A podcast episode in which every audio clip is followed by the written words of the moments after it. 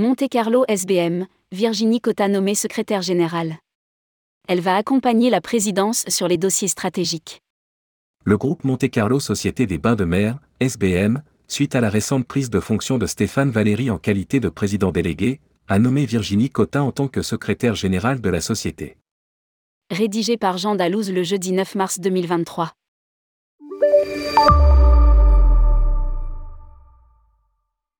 Dans le cadre de la réorganisation de la gouvernance du groupe Monte Carlo Société des Bains de Mer, initiée suite à la récente prise de fonction de Stéphane Valéry en qualité de président délégué, Virginie Cotta a pris ses fonctions de secrétaire générale de la société.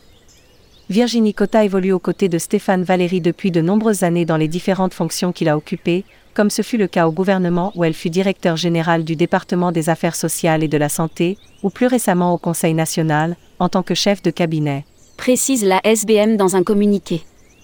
La nouvelle secrétaire générale a pour mission d'accompagner la présidence sur les dossiers stratégiques qui lui sont confiés. Elle est en outre chargée de développer la dimension RSE du groupe et dispose d'un périmètre élargi à plusieurs thématiques transverses.